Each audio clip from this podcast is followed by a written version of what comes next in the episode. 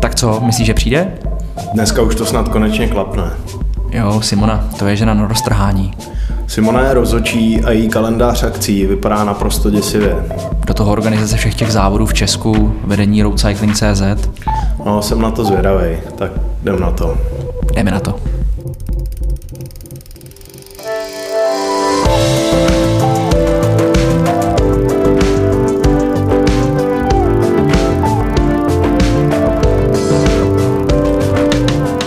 Jakmile se člověk jednou zamiluje do cyklistiky, stává se navždy posedlým. Vítejte u povídání pro všechny, kteří si jízdu na dvou kolech vybrali jako svůj životní styl.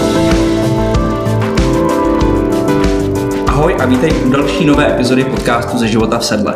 Od mikrofonu tě zdraví Jirka a Martin a naším hostem je vzácná hostka. Dneska si budeme povídat s šéfkou portálu Roadcycling tečka cé zet a rozhodčí Mezinárodního cyklistického svazu U C I Simonou Davídkovou. Díky cyklistickým závodům projela Simona takřka celý svět a zná snad všechny silnice a nověji cyklokrosová závodiště po celé Evropě. Kromě mnoha dalších aktivit působí jako ředitelka mezinárodního etapového závodu žen Tour de Feminin. Simčo, moc díky, že jsi na nás udělala čas. Ahoj. Ahoj, ahoj všem. A začneme hnedka s pohledem do světa cyklistické rozhodčí. Váš vliv na závody je zásadní, přesto pro spousty fanoušků zůstáváte takovou, jako, zastáváte takovou neviditelnou pozici v rámci těch jednotlivých cyklistických závodů. Ale tak to asi v ideálním stavu má být, protože vy byste měli být vidět, že jo? No to je úplně skvělá otázka, protože já říkám, dokud není rozhodčí vidět, tak je všechno v pořádku. Takže já sice bych řekla, že mě zná jako ženu výrazně hodně trenérů a hodně závodníků. Všichni na mě volají Simono, Madame Simono, Madame la Prezident, jo, ale, ale já mnohdy ty lidi vůbec si pak nepamatuju, což je hrozná ostuda, ale už jsem starší paní, tak mi to snad odpustěj. Ale co chci říct, že dneska konkrétně jsem byla na předvádění týmu A T T Investments, bývalého Top Forexu, kde, když jsem obědvala s hlavním sponzorem týmu a představila jsem se, jako že jsem teda rozhodčí v té cyklistice, tak vyděsil oči. A říká, oni tam jsou rozhodčí. Takže to mě pobavilo, že, že, takže jsme si ale potom velmi hezky popovídali a um, hlavní sponzor je tedy opravdu velmi zajímavý člověk, který do, toho, do té cyklistiky teď šlape hodně a myslím si, že i u toho týmu uh, je to hodně vidět. Ty působíš jako U C I rozhodčí od roku dva tisíce. Naprosto zásadní otázka, co tě k tomu přivedlo? No mě k tomu přivedl především uh, takový můj guru, pan inženýr Miroslav Janout, což je, což je uh, nejvýznamnější osoba uh, mezi rozhodčími v této republice. Uh, Mirečku, moc tě zdravím, pokud posloucháš a máš velikou radost ze mě, ale um, já jsem nikdy takovou ambici neměla, to se musím uh, teda přiznat, protože já jsem to začala dělat díky našemu týmu té é Rumburg, že jo, který oba dva znáte, nebo to zázemí v Rumburku.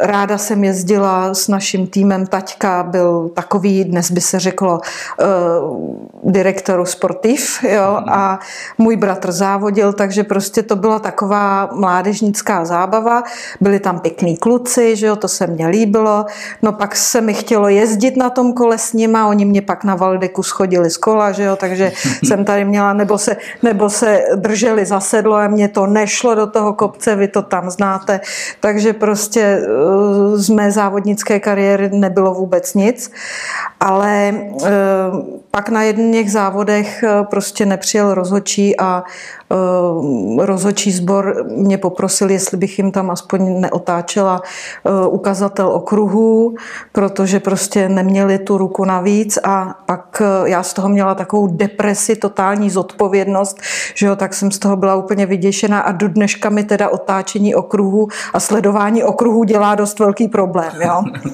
Takže Takhle to začalo a vlastně po nějakých nevím kolika letech, protože dříve bylo strašně moc závodů, každý víkend, sobota, neděle se jezdila na, na závody. Dneska je to pár týdnů, pár víkendů v roce tady u nás v České republice a vlastně jsem si udělala na žádost týmu tu první licenci, to, to vlastně jezdíte te, tehdy před těma třiceti lety se jezdilo, protože sice dva tisíce jsem U C I, ale osmdesát devět jsem, nebo devadesát jsem uh, už národní rozhod, nebo regionální rozhodčí, začala jsem.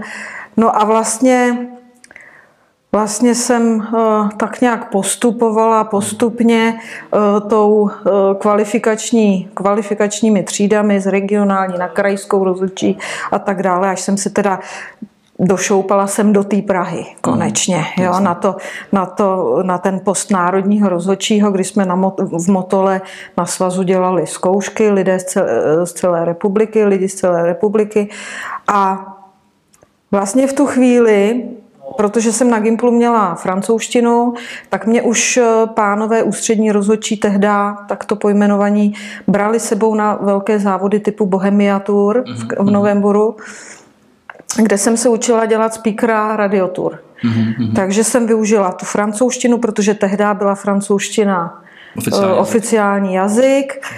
Pak mi, pak mi do toho šoupli i němčinu, jenže německy já neumím, takže jsem se takové ty fráze učila prakticky jako básničku. Nejhorší pak bylo, když chtěli něco mimo, co jsem měla napsanýho a Simčo, prosím tě, zahlaš tam pozor, zatáčka doprava, tak já Achtung, Achtung, die Kunde nach rechts. Takže, takže když jsem vylezla z auta, tak se mi všichni strašně smáli, že jsem je celou cestu upozorňovala na své zákazníky. Jo? Tak, okay. takže, takže takovýhle srandičky. No a vlastně na tom, na tom školení těch národních rozhodčích, protože nás školili ti staří pánové plus teda Mirek Janout a teď nás tam sedělo asi dvacet v, v té zasedačce na Motole a když nám oznámili, že teda všichni jsme udělali ty zkoušky na toho národního rozhodčího, tak se Mirek Janout zeptal, a kdo tady má ambice být mezinárodní rozhodčí U C I? Já jsem se tam asi dloubala v nose, nebo nevím, co jsem tam vyváděla, ale samozřejmě já jsem se vůbec nehlásila, neměla jsem, nebo ani, ani dneska bych řekla, že nemám tu takovou tu, spíš je to pro mě trochu stres, musím se hodně připravovat, musím se hodně soustředit. Um, není to takový to na tu první dobrou, že bych, jo, já jsem U C I rozhodčí, jo, tak to teda fakt ne, jo. A on, on právě řekl, ty se nehlaš, o tobě víme. Mm-hmm. A já, aha. Takže takhle to začalo, no. Mm-hmm. Musím se teda přiznat, že ten, ten ročník máte špatně. Aha. Protože ano, ve dva tisíce, v roce dva tisíce jsem uh, jela zkusit štěstí do Vídně na první zkoušky U C I pro silnici a cyklokros. Ale bohužel jsem byla neúspěšná, udělala jsem jenom ten cyklokros. Mm-hmm. A to se v tu dobu uh, nedávalo bez té silnice. Takže já jsem vlastně ten rok byla neúspěšná. Jasně. Potom při dalších zkouškách dva tisíce Tři, asi, myslím, tuším. Mm. Tak pak v Eglu, ve švýcarském Eglu jsem udělala obě, vlastně všechny tři disciplíny, protože tam byla i dráha. Mm. Takže já jsem udělala i dráhu, které jsem se následně musela vzdát, protože jsem chtěla dělat ten cyklokros. Tam už je teď v současné době uh, specializace silnice cyklokros, silnice dráha plus paracycling a jasně, takhle jasně. se to musí kombinovat. Dobře, tak to je dobře, že jsi to uvedla na prvou míru. Já pokarám našeho rešeršistu, kterým jsem já, a, aby si to příště opravil. Co se týče U C I, kolik vlastně Čechů a Češek tam vůbec působí? Jako, co, se týče, co se týče silniční cyklistiky, tak to jsem pouze jenom já tady v České republice, protože Mirek Janout skončil uh, asi před dvěma lety, kdy mu bylo sedmdesát let, po vlastně dle pravidel samozřejmě. A uh, co se týče cyklokrosu, tak uh, opět teda moje maličkost a Karel Kaňka, který uh, nově vlastně naskočil po tom, co dlouhá léta v cyklokrosovém seriálu dělal výsledkový servis, takhle by se tomu dalo říct. No. Tak to já jsem netušil, že je to hmm. takhle. Na dráhovou cyklistiku v tuto chvíli, myslím, nikoho nemáme. Máme dva eliťáky, ale nemáme U C I rozhodčí. Takže prosím, pokud máte ambice stát se rozhodčím v cyklistice, tak se na mě obraťte a já budu strašně ráda vám k dispozici, ano, abyste nabíráme. se tak stali. Ještě, ještě k tomu doplňující otázka, dokázala by si říct, tak jako celosvětově nebo na základě pozorování z těch závodů zastoupení žen? Nebo seš rarita i mimo ten český rybníček? A užíváš si býti obklopená samými muži? No, to si asi úplně neužívám, protože ono to není úplně jednoduchý s váma. A... Uh, Já si myslím, že ta žena musí být vždycky jednou tak lepší než e, ti pánové. Mm. Takže um, můžu říct, že se to na mě možná i dost podepsalo, protože opravdu já, když někam jedu na závod, já si to prostě předtím čtu, protože ta moje padesátiletá hlava už není taky úplně, e, co bývala, a každý rok se pravidla e, lehce nebo i někdy více mění, takže pro mě prostě jsou, um, pamatuju si články, který, který už dávno neplatí a podobně, takže je to pro mě už v tuhle chvíli docela náročný. Nicméně nedávno U C I posílal takový dotazník, protože Mezinárodní unie sportů na světě vydala takový dotazník pro ženy ve sportu, ženy rozhodčí ve sportu, kde bylo prostě spousta otázek, stálo mě to asi dvě hodiny práce to vyplnit a opravdu vlastně dneska, já osobně bych řekla, že je dost módní um, řešit tu genderovou rovnoprávnost, nebo jak to mám říct, ale, ale um, já nechci, aby se na ženy vlastně poukazovalo nějak jinak než na muže. Vydobili jsme si emancipaci, tak pojďme to dělat stejně jako ty chlapy. Mm. Je lepší, bylo by dobrý, kdyby se pak srovnaly třeba nějaký finanční pozice nebo v různých, v různých jiných oborech. Nicméně třeba u nás v cyklistice je to jedno, jestli jste rozhodčí žena nebo muž. Tam máte všechno prostě stejně, neberou se na vás ohledy a dříve, dříve to bylo i tak, že třeba když pamatuju doby, kdy se nespalo v hotelích, spalo se v Sokolovně, v tělocvičně, hmm. takže prostě uh, ženy, muži tam všichni byli pohromadě. Jo? Takže uh, já už samozřejmě jsem taková zhejčkanější generace, takže my už jsme po těch hotelích a dokonce uh, U C I uh, rozhodčí jsou dokonce sami na pokoji, takže má to i svoje takové trošku výhody. No. Jasně, super. Uh, já jsme se chtěli, my jsme se chtěli zeptat uh, na tvoje vzory mezi českými a zahraničními rozhodčími. Ty už jsi zmiňovala pana Janouta, můžeš možná zmínit nějaký zahraniční vzor, ale co nás vlastně zajímalo je, jak vlastně ta rozhodcovská komunita funguje, protože předpokládám, že jste taková, jako, když to řeknu, rodina, která i mezi sebou sdílí zážitky nebo prostě poznatky. No, um... tím, že je nás v současné době tady v České republice, já začnu tou otázkou o té komunitě mm. a rodině, tak tím, že je nás čím dál míň a míň, tak už se vlastně po těch závodech scházíme pořád jedna a ta samá parta, dalo by se říct. Jo. Takže prostě řekla bych, že už si někdy lezeme na nervy. Každý ví, co ten druhý dělá špatně. Jo, u sebe, u sebe samozřejmě ty chyby tak trošku se snažíte přehlížet, ale u toho druhého to vidíte úplně jednoznačně.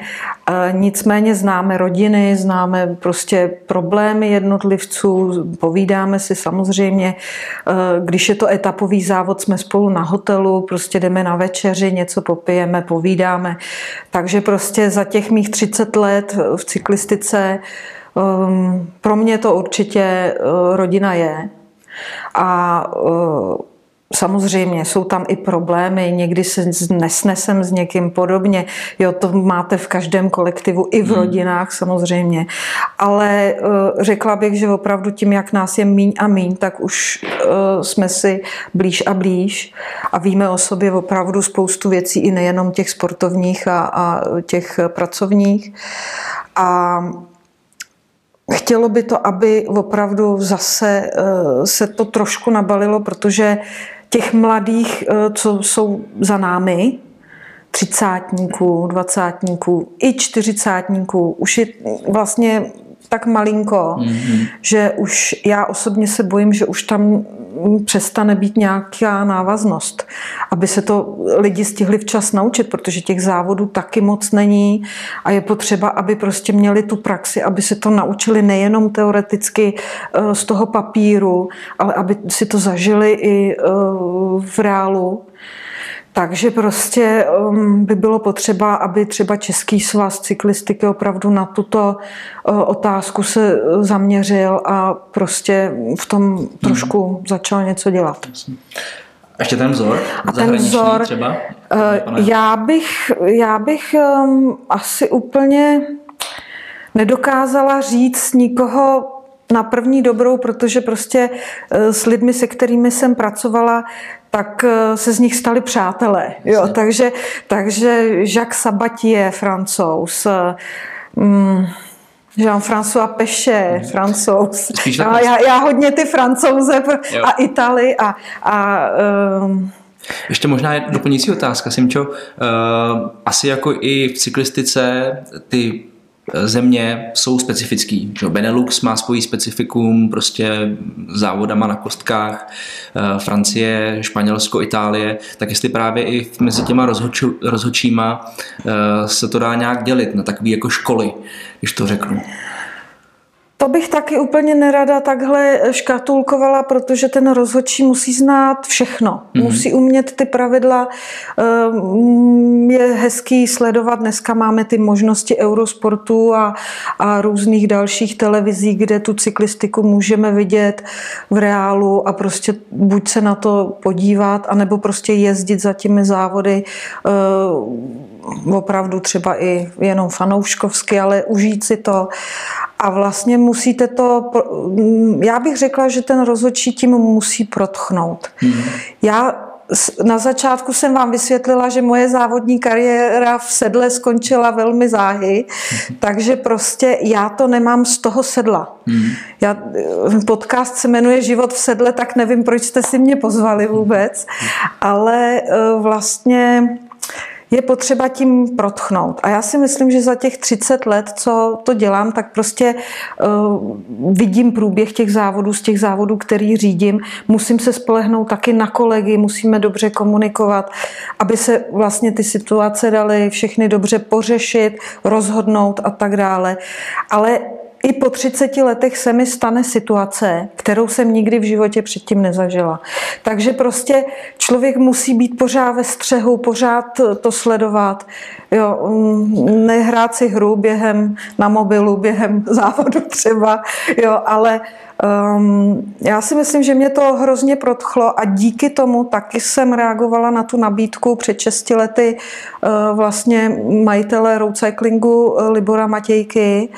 A šla jsem do toho a vlastně jsem převzala roadcycling pod svoje křídla, protože jsem si říkala, že když to má někdo zachránit a může, tak musí. Jo? Nebo jak to, jak to říkal pan Pávek, když je někdo jedinej a může, tak musí. Jo? Takže, takže vlastně...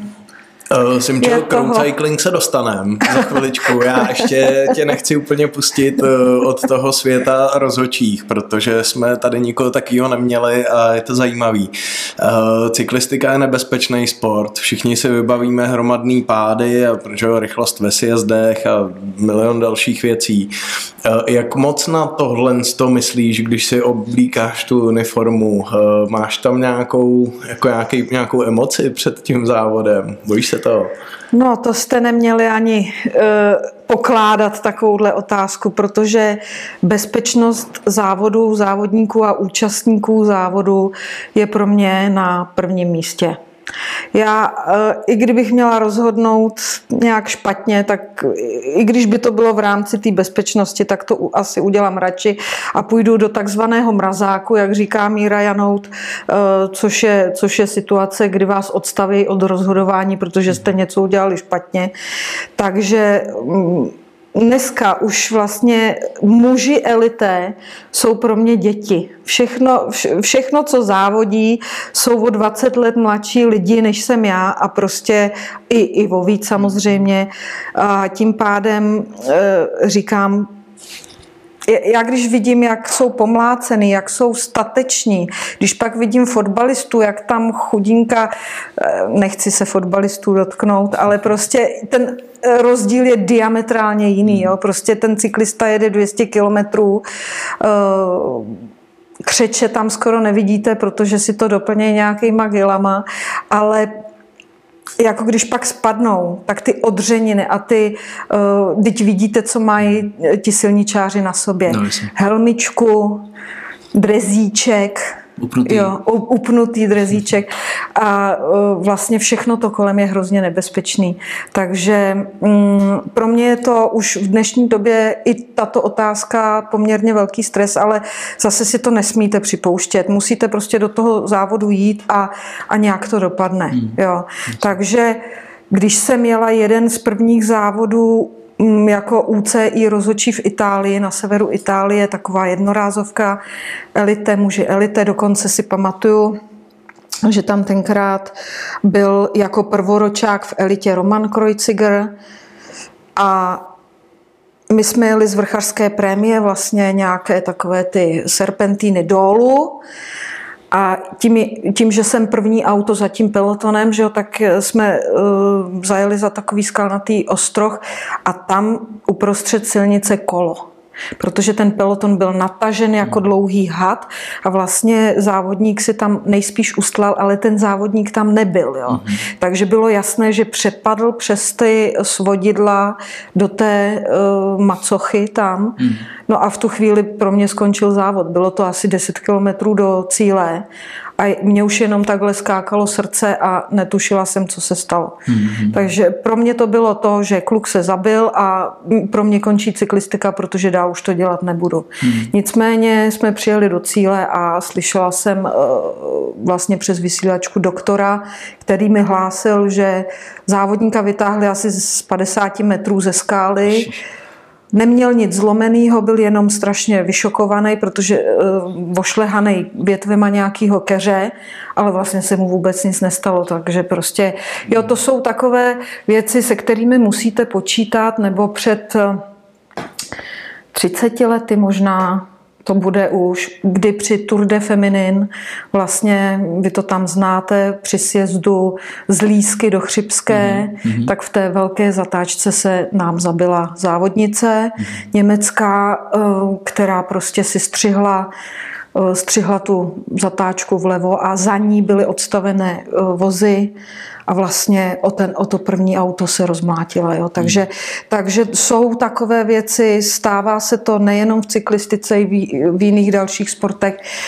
Ta cyklistika je opravdu, dalo by se říct, na pohled nebezpečná, ale když pak jste v tom pelotonu a umíte se v něm pohybovat a umíte prostě uh, si to užít, tak si to roz, rozhodně užijeme i my rozhodčí a vlastně mm. i ti lidi v tom konvoji. Jasně. Takže... Jasně. Uh, další otázka, která nás zajímá, se týká autority rozhodčích. Uh, je pro tebe jednodušší získat si respekt a usměrnit závodníky nebo sportovní ředitele uh, jednotlivých týmů? Jaj, bože.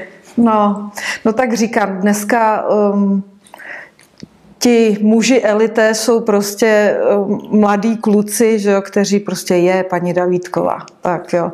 Takže něk, opravdu já musím zaklepat, že nemám vůbec žádný problém se závodníky, samozřejmě pokud neřeším pokutu, ale to samozřejmě oni musí pochopit, že dělají nějaký sport, který má nějaká pravidla a pokud je nedodržuju, dokonce se říká, že i profesionální týmy mají určitý budget na pokuty, že jo, takže prostě já se úplně netrápím s tím, že dám nějakou pokutu, kterou si někdo zaslouží, ale spíše k tomu přistupuji nějak empaticky a, a myslím, že, jak jsem říkala na začátku, Madame Simona, Simona, všichni mě znají jménem, já prostě znám ty lidi podle vidění a mnohdy je nejsem schopná ani zařadit k týmu a podobně, ale mm, paní Simona je takhle jako známá minimálně teda po Evropě. Jo, a teď i díky tomu, že vlastně dělám ředitelku závodu Tour de Feminin, tak i ty ženské týmy už mě registrují hodně i jako šéfku závodu, takže si myslím, že, že to jako jde. Měla jsem párkrát incident za těch třicet let, jestli tři, kdy jsme opravdu šli do sebe hodně natvrdo. Blahé paměti Jirka Vymr, dnes už na pravdě boží šéf týmu C K Příbrám, který byl veliký cholerik, ale tak když se do mě pustí cholerik, tak já jsem ještě větší cholerik, takže, takže nakonec jsme si potykali a nakonec jsme se vždycky nějakým způsobem respektovali, protože jsem mu vždycky dokázala, že mám pravdu, takže prostě takže nakonec to vzdál. A pak ještě ve světě se mi teda stalo, že my zničili třeba, zničili jeden tým etapu, a pak si na mě ještě stěžovali na U C I, ale U C I to samozřejmě se mnou prošetřila a dali mi za pravdu, takže prostě já opravdu za těch třicet let nemám nějaký velký problém ani s jednou stranou. Jasně. No. Uměla by si říct, co považuješ za nejprestižnější mezinárodní závod, kde jsi byla arbitrem? No tak samozřejmě pro mě to bylo mistrovství světa v Kataru, kde Petr Sagan získal druhý titul mistra světa. Já jsem tam byla v hlavním sboru jako hlavní cílová rozhodčí, takže jsem spolupracovala vlastně se Swiss Timingem, který tam přivezl veškerou svoji aparaturu, protože v Kataru vlastně ten jejich cyklistický svaz neoplývá žádným technickým zázemím, takže tento, toto mistrovství světa vlastně pořádalo A S O. Byli jsme tam i s Mirkem Janoutem. Mirek Janout měl na starosti pomocné rozhodčí, které vlastně U C I pozvalo z celého světa, takže byl tam kolega z Malajsie, kolega z Ukrajiny, z Ruska, z Jižní Afriky. Jo, prostě kam, kam šáhnete, tak tam vlastně odtamtud byli ti rozhodčí, kteří měli na starosti takové ty pomocné práce a hlavní sbor vlastně hlavním rozhodčím byl Ingores z Německa, pak jsme tam měli kolegy, dva Francouze, jednoho Belgičana a Španěla a mě. Takže to byl určitě pro mě obrovský zážitek, protože já jsem radši, když se pohybuju, tak spíš po té Evropě. Přece jenom tak, třeba i závody v muslimských zemích úplně si se mi nechce nějakým způsobem absolvovat, protože přece jenom ta mentalita i vůči ženám, i když je to ve sportu, může být jiná, ale opravdu U C I má rozumnou, rozumný úsudek a, a tak nějak většinou jsem opravdu od Španělska po to Rusko, takže prostě ty si, Marti, řekl na začátku, že jsem si jezdila skoro celý svět, ale jako tu malinkou Evropu mám určitě prošláplou docela hezky. No. Dá se říct, jestli tě baví víc arbitrovat silnici anebo ten cyklokros?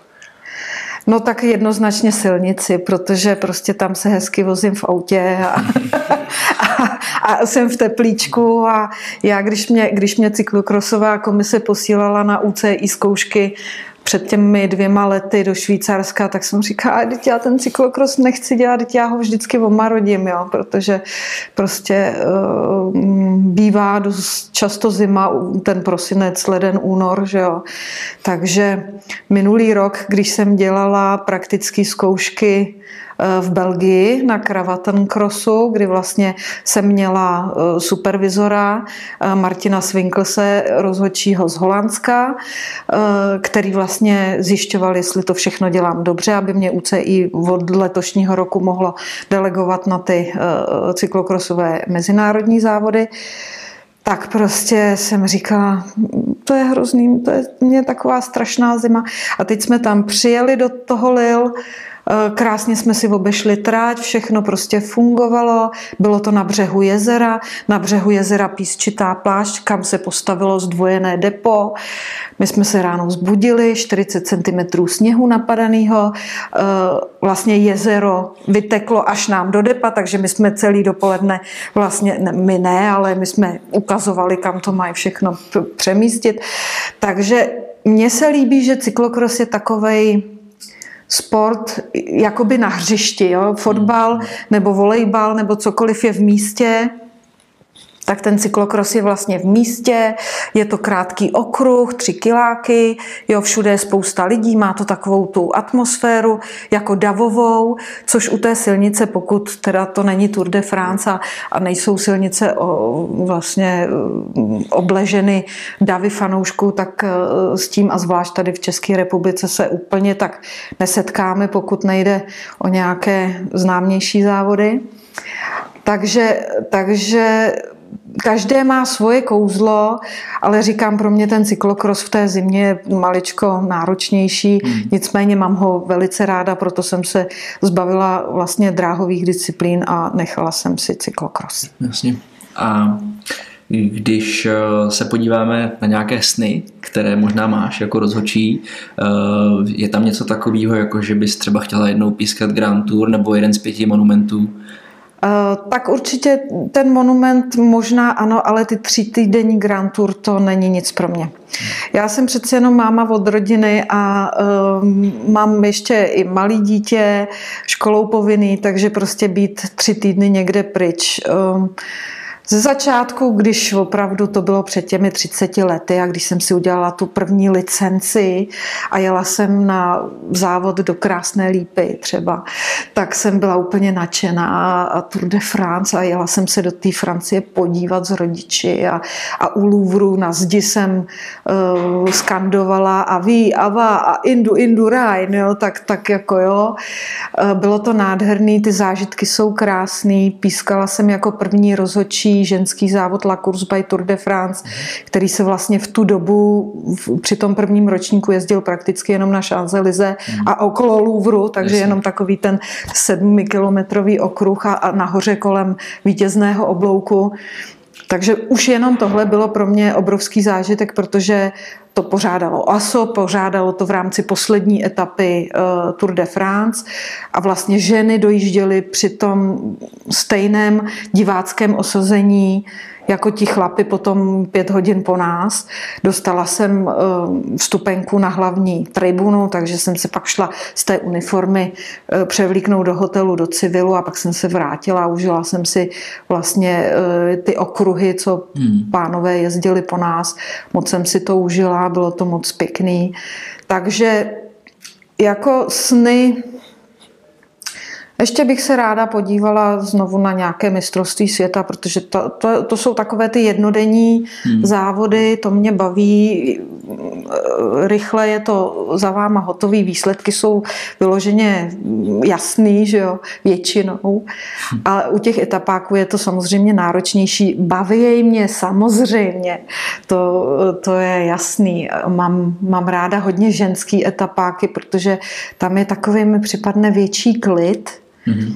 Juniorský etapáky mám ráda, protože to jsou zase kratší etapy a já jsem učuraná holka, takže prostě dvousetkilometrový etapy pánský mi dělají trošku problém, ale zjistila jsem, že i některým pánům a velkým ucákům, takže, takže s tím už nemám problém zavolat si rozhodčího, který jede v konvoji za mnou, poprosit ho o technickou výměnu, že musím něco vyřešit, zastavíme někde u lesíčka a pak se zase vrátíme přes konvoj na své místečko. No.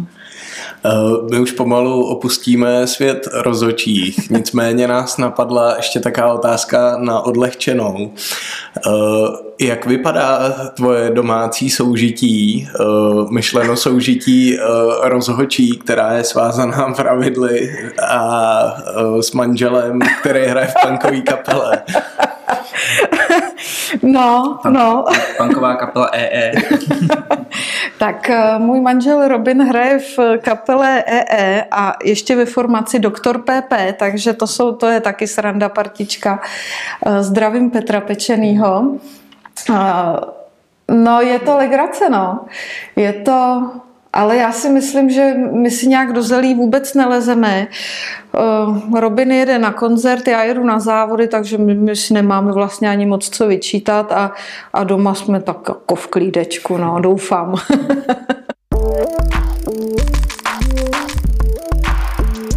Tak teďka se konečně přesouváme do světa cyklistické žurnalistiky a konkrétně teda portálu Roadcycling, který vedeš od... C Z.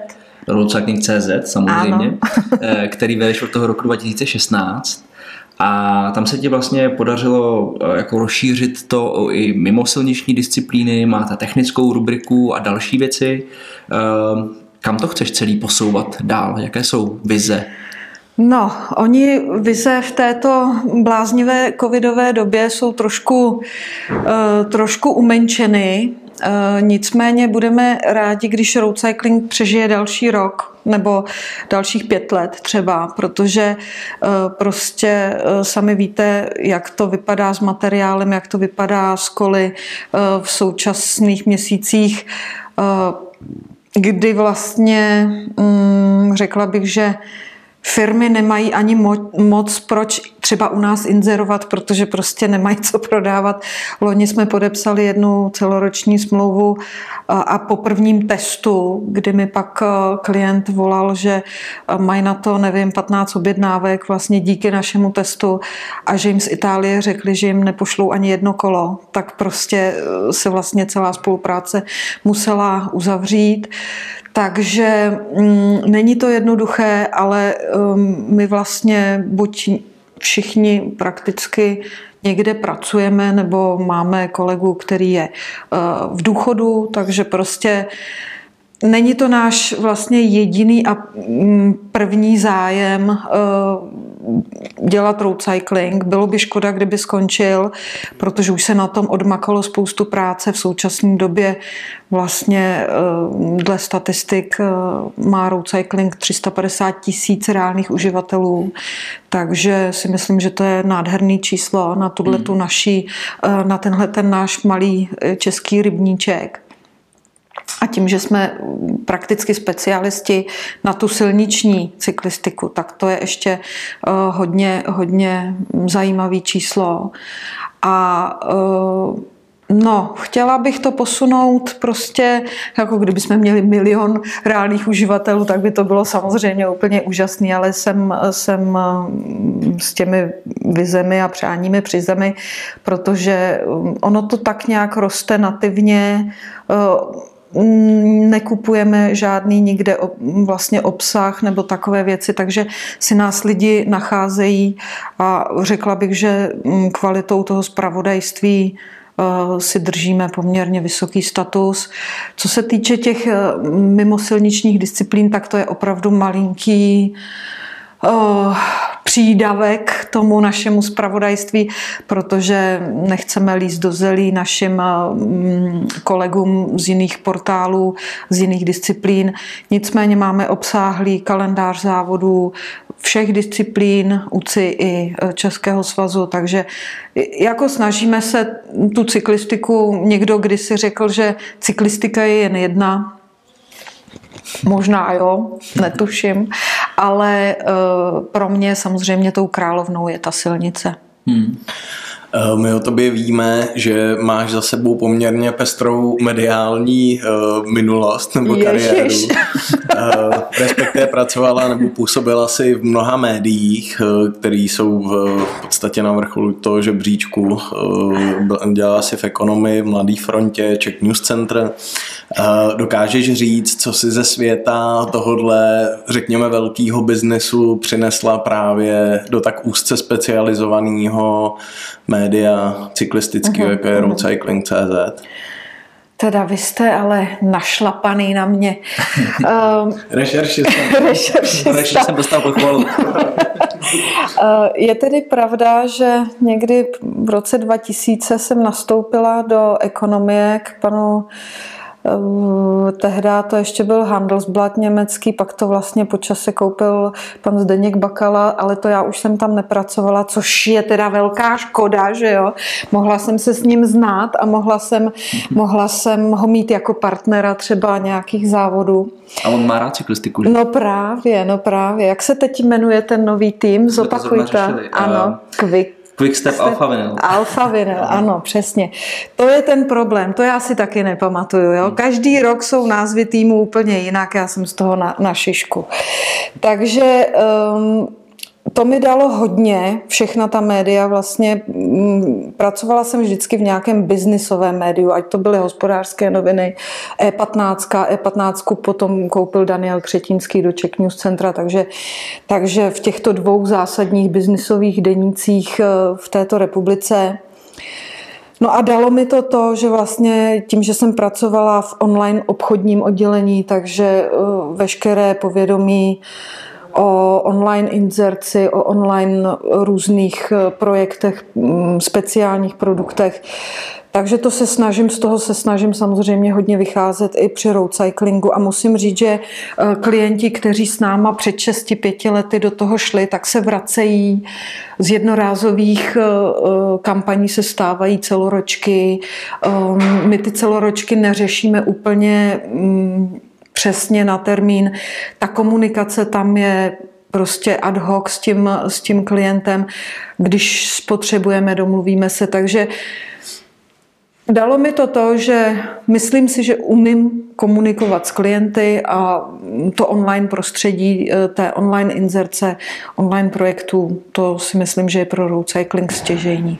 Hmm. My jsme už trošku nakousli tu čtenost roadcycling tečka cé zet, je to nejčtenější portál o silniční cyklistice u nás, bez zesporu. Dokázala by si popsat, jaký je profil vašich čtenářů a tím pádem vlastně pro koho to zpravodajství přinášíte? No, tak je to naprosto jednoznačně mužská záležitost, když to řeknu takhle. Tak jestli si pamatuju poslední statistiky, pohybujeme se někde kolem osmdesát procent muži, dvacet procent ženy.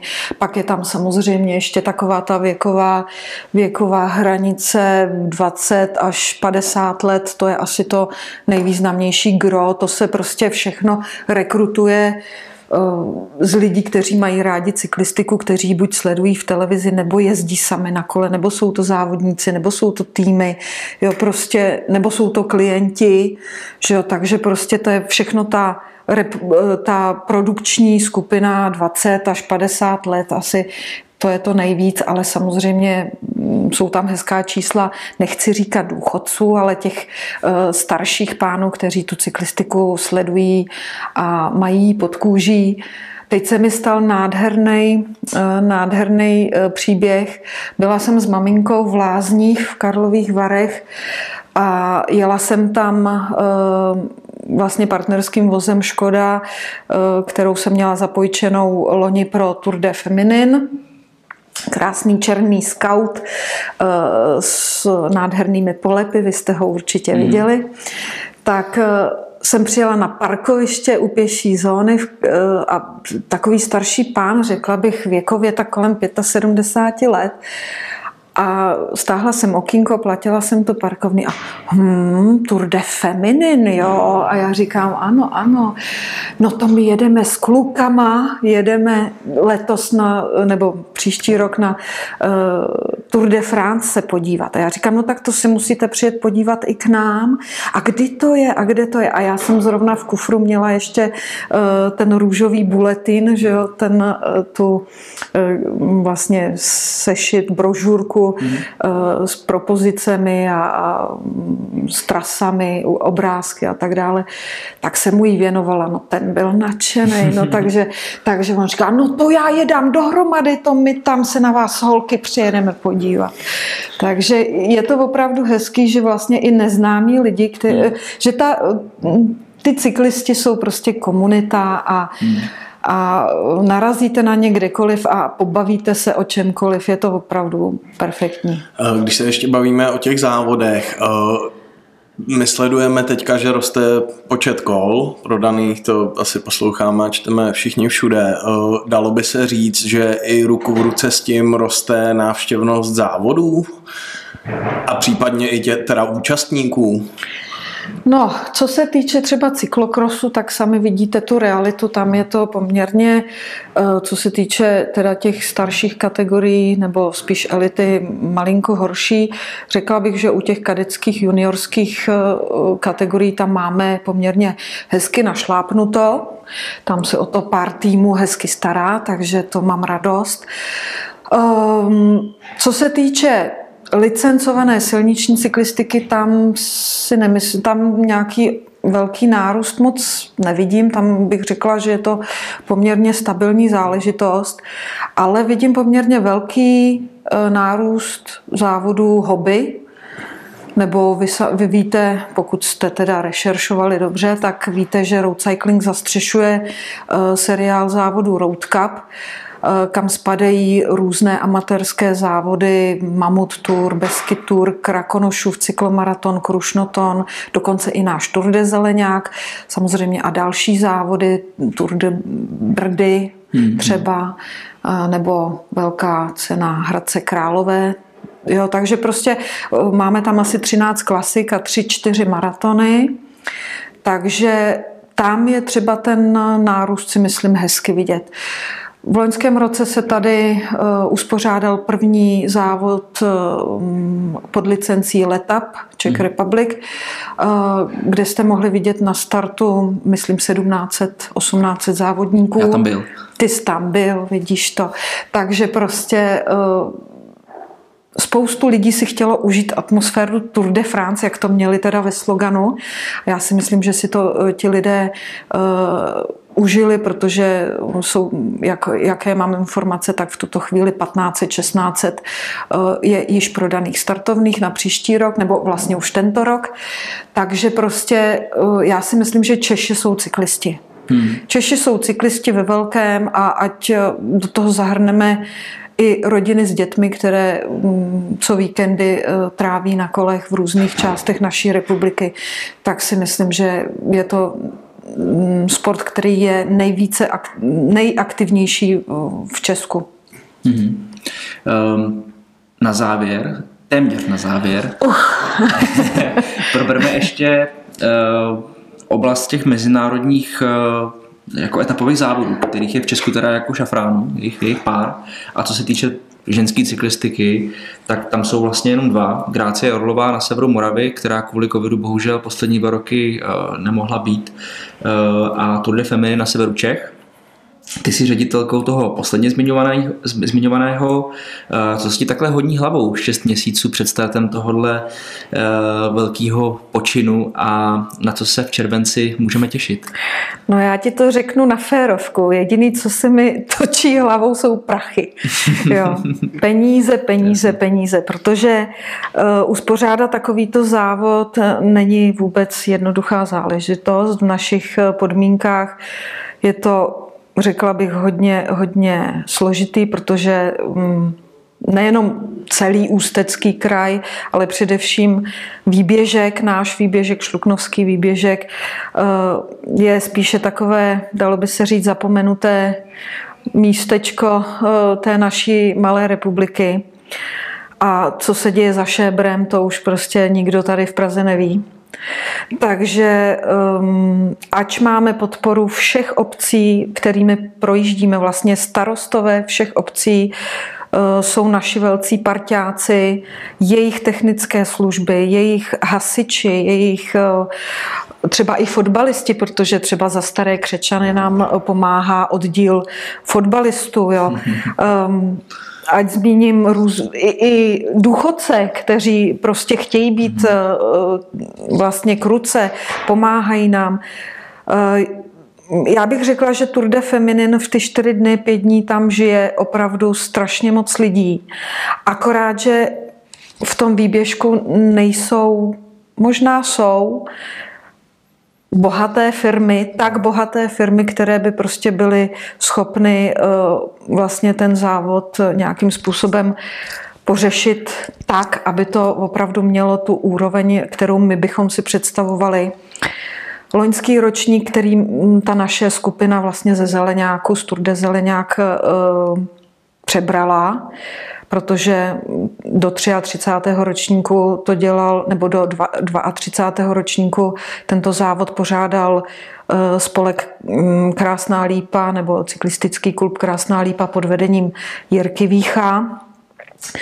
Jenže víte, že Jirko vytáhne na osmdesát let, takže prostě uh, ty síly ubývají, není to už úplně, uh, úplně to, jak by si to současná generace cyklistů, závodníků, závodnic, trenérů a všech účastníků mezinárodních závodů U C I představovali.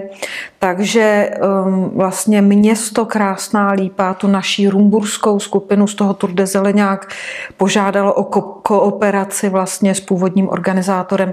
Nakonec vlastně je z Jirky Výcha čestný ředitel a už si závod užívá ve V I P voze, což prostě já jsem chtěla, aby to takhle bylo, mm. protože Jirka si to zaslouží.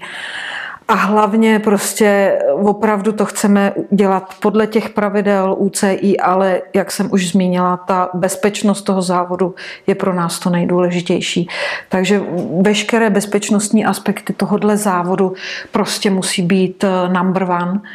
A pro mě je to hrozně složitý i technicky, protože um, třeba ve výběžku, ve všech uh, městech, když dáme dohromady všechny plůdky, které mají naše městečka na severu, když je dáme dohromady, tak seženeme dvě stě padesát metrů. A prostě U C I závody mají podle pravidel tři sta metrů před cílem a sto metrů za cílem vlastně po obou stranách hermeticky uzavřený prostor. Hmm. Takže to máte osm set metrů a když děláte v těch čtyřech dnech tři cíly v Krásné Lípě a jeden v Rumburku, tak přece to nebudete tahat znova na kamion a povezete to na jedno odpoledne do Rumburka, tak si radši přivezete šestnáct set metrů plůdku tady z pražských služeb vlastně z Prahy. Hmm, jo, takže logistický operace. Logistický operace. Prostě hmm. ubytování. Vy znáte ten region, tak víte, jaké tam jsou kapacity. Víte, jak to tam v tom létě vypadá. Turistů habaděj. Teď prostě my samozřejmě chceme, aby nám ty hotely to dali za, tak za hubičku nejlépe, že jo. Takže jsou to všechno um, strašně náročné operace, různá povolení, policie, hmm. účast policie v závodě. Já musím poděkovat policii České republiky a městským policím v jednotlivých městech, hasičským sborům, který jsou naším základním gro právě té bezpečnosti. Takže um, to je fantastická kooperace hmm. vlastně všech těchto těch složek, jo, ale je to teda opravdu náročné. Tak budeme držet palce.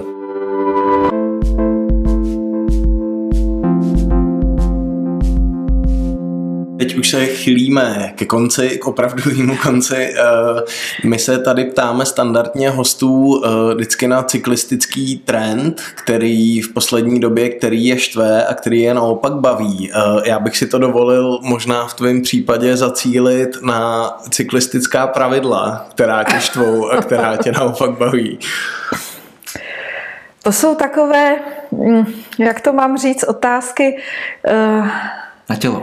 No možná na tělo, ale já chci říct to, že prostě pro mě tam není prostor pro to vymýšlet, co se mi líbí nebo co se mi nelíbí. Můžeš prostě, to, můžeš prostě to vůbec jsou, říkat. Jsou daný pravidla a já se v nich musím nějakým způsobem s nimi popasovat a nějaké aplikovat, ale abych si říkala, ježiš, oni teď udělali ty zelené zóny a ježiš, oni teď se nesmí jezdit na kole takhle a nesmím se opírat o řídítka a nesmím prostě sedět na té horní rámové trubce. Já jsem to nevymyslela, já jsem rozhodčí, já to prostě musím aplikovat, musím to předávat, edukovat ty ostatní, který to mají umět a používat, což musím teda apelovat na všechny závodníky a týmy, aby, se, aby si ty pravidla aspoň jednou v životě za rok přečetli. Takže, takže Na tohle já neumím odpovědět. Já myslím, že no. je to profesionální odpověď. Hodná rozhodčí. Ne, stoprocentně, ale tak přesto se zeptám, co ten supertak, jako, že ten, to, to ježdění na té štangli, tak to, že se to zakázalo, můžeš se k tomu aspoň vyjádřit? Jako... No, celý léta se na tom jezdilo, závodníci, kteří to umí používat, tak to používají. Já jsem za svůj uh, cyklistický život uh, při závodech jako rozhodčí nezažila, že by tahleta aplikace způsobila nějaký pád. Opravdu jsem to neviděla, nezažila.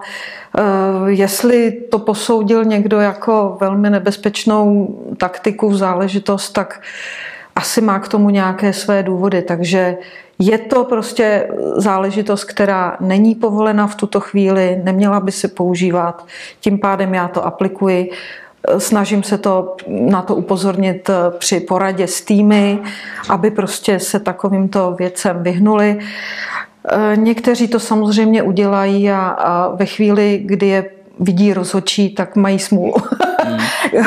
Když je rozhodčí nevidí, tak o tom jiná, ale uh, nemůžu vám k tomu říct nic jiného. A úplně nakonec, uh, ty sice říkáš, že neprožíváš život v sedle, spíš vlastně, že je to trošku jako jiná pozice v rámci té cyklistiky, ale přesto ti položíme stejnou otázku jako všem ostatním, jaký je tvoje oblíbené místo v Česku a v zahraničí. My se ptáme na kolo, ale můžeme v tom případě říct, jako kam ráda jezdíš na, na závody. závody. Tak, já mám oblíbený závod v Baskicku, um, na severu Španělska, tam se mi moc líbí. Pak bych řekla, že teda Bretaň ve Francii je taky nádherná, ale teď mám na ní čerstvou vzpomínku s covidem, jak jsem vám vyprávěla před začátkem natáčení, ale samozřejmě to neovlivní můj pohled na ten krásný region. Takže to je asi, asi ta Bretaň, pak samozřejmě jižní Francie, tam se mně moc líbí. Valonská část Belgie, tam se mi taky hmm. líbí. No, a mně se líbí všude. Mně se líbí všude. V Bosně, v Sarajevu, teď vlastně v říjnu. Jo. Ne, ne, cyklokros, to bylo mistrovství světa Gran Fondo, mhm. takže to bylo taky nádherná příroda. Jo. Ale jaký si to uděláte v rámci toho závodu, takový to budete mít. Takže já se snažím s těmi organizátory komunikovat tak, aby všechno bylo připravené, aby byl co nejmenší stres během těch závodů hmm. a ono se to vždycky nějak prostě udělá. Jasně. No a na, a na, na Česko se ani nebudeme ptát, protože tam je to jasný. No tam, tam je to jasný. Tam, tam, to tam, se, tam se přijede ten Šebr a tam je to moje. Nebo Líska. Jasně, tak. Tak to byla Simona Davídková, děkuju. Rozhodčí a šéfka portálu roadcycling tečka cé zet. Moc děkujeme. Já taky děkuju za pozvání.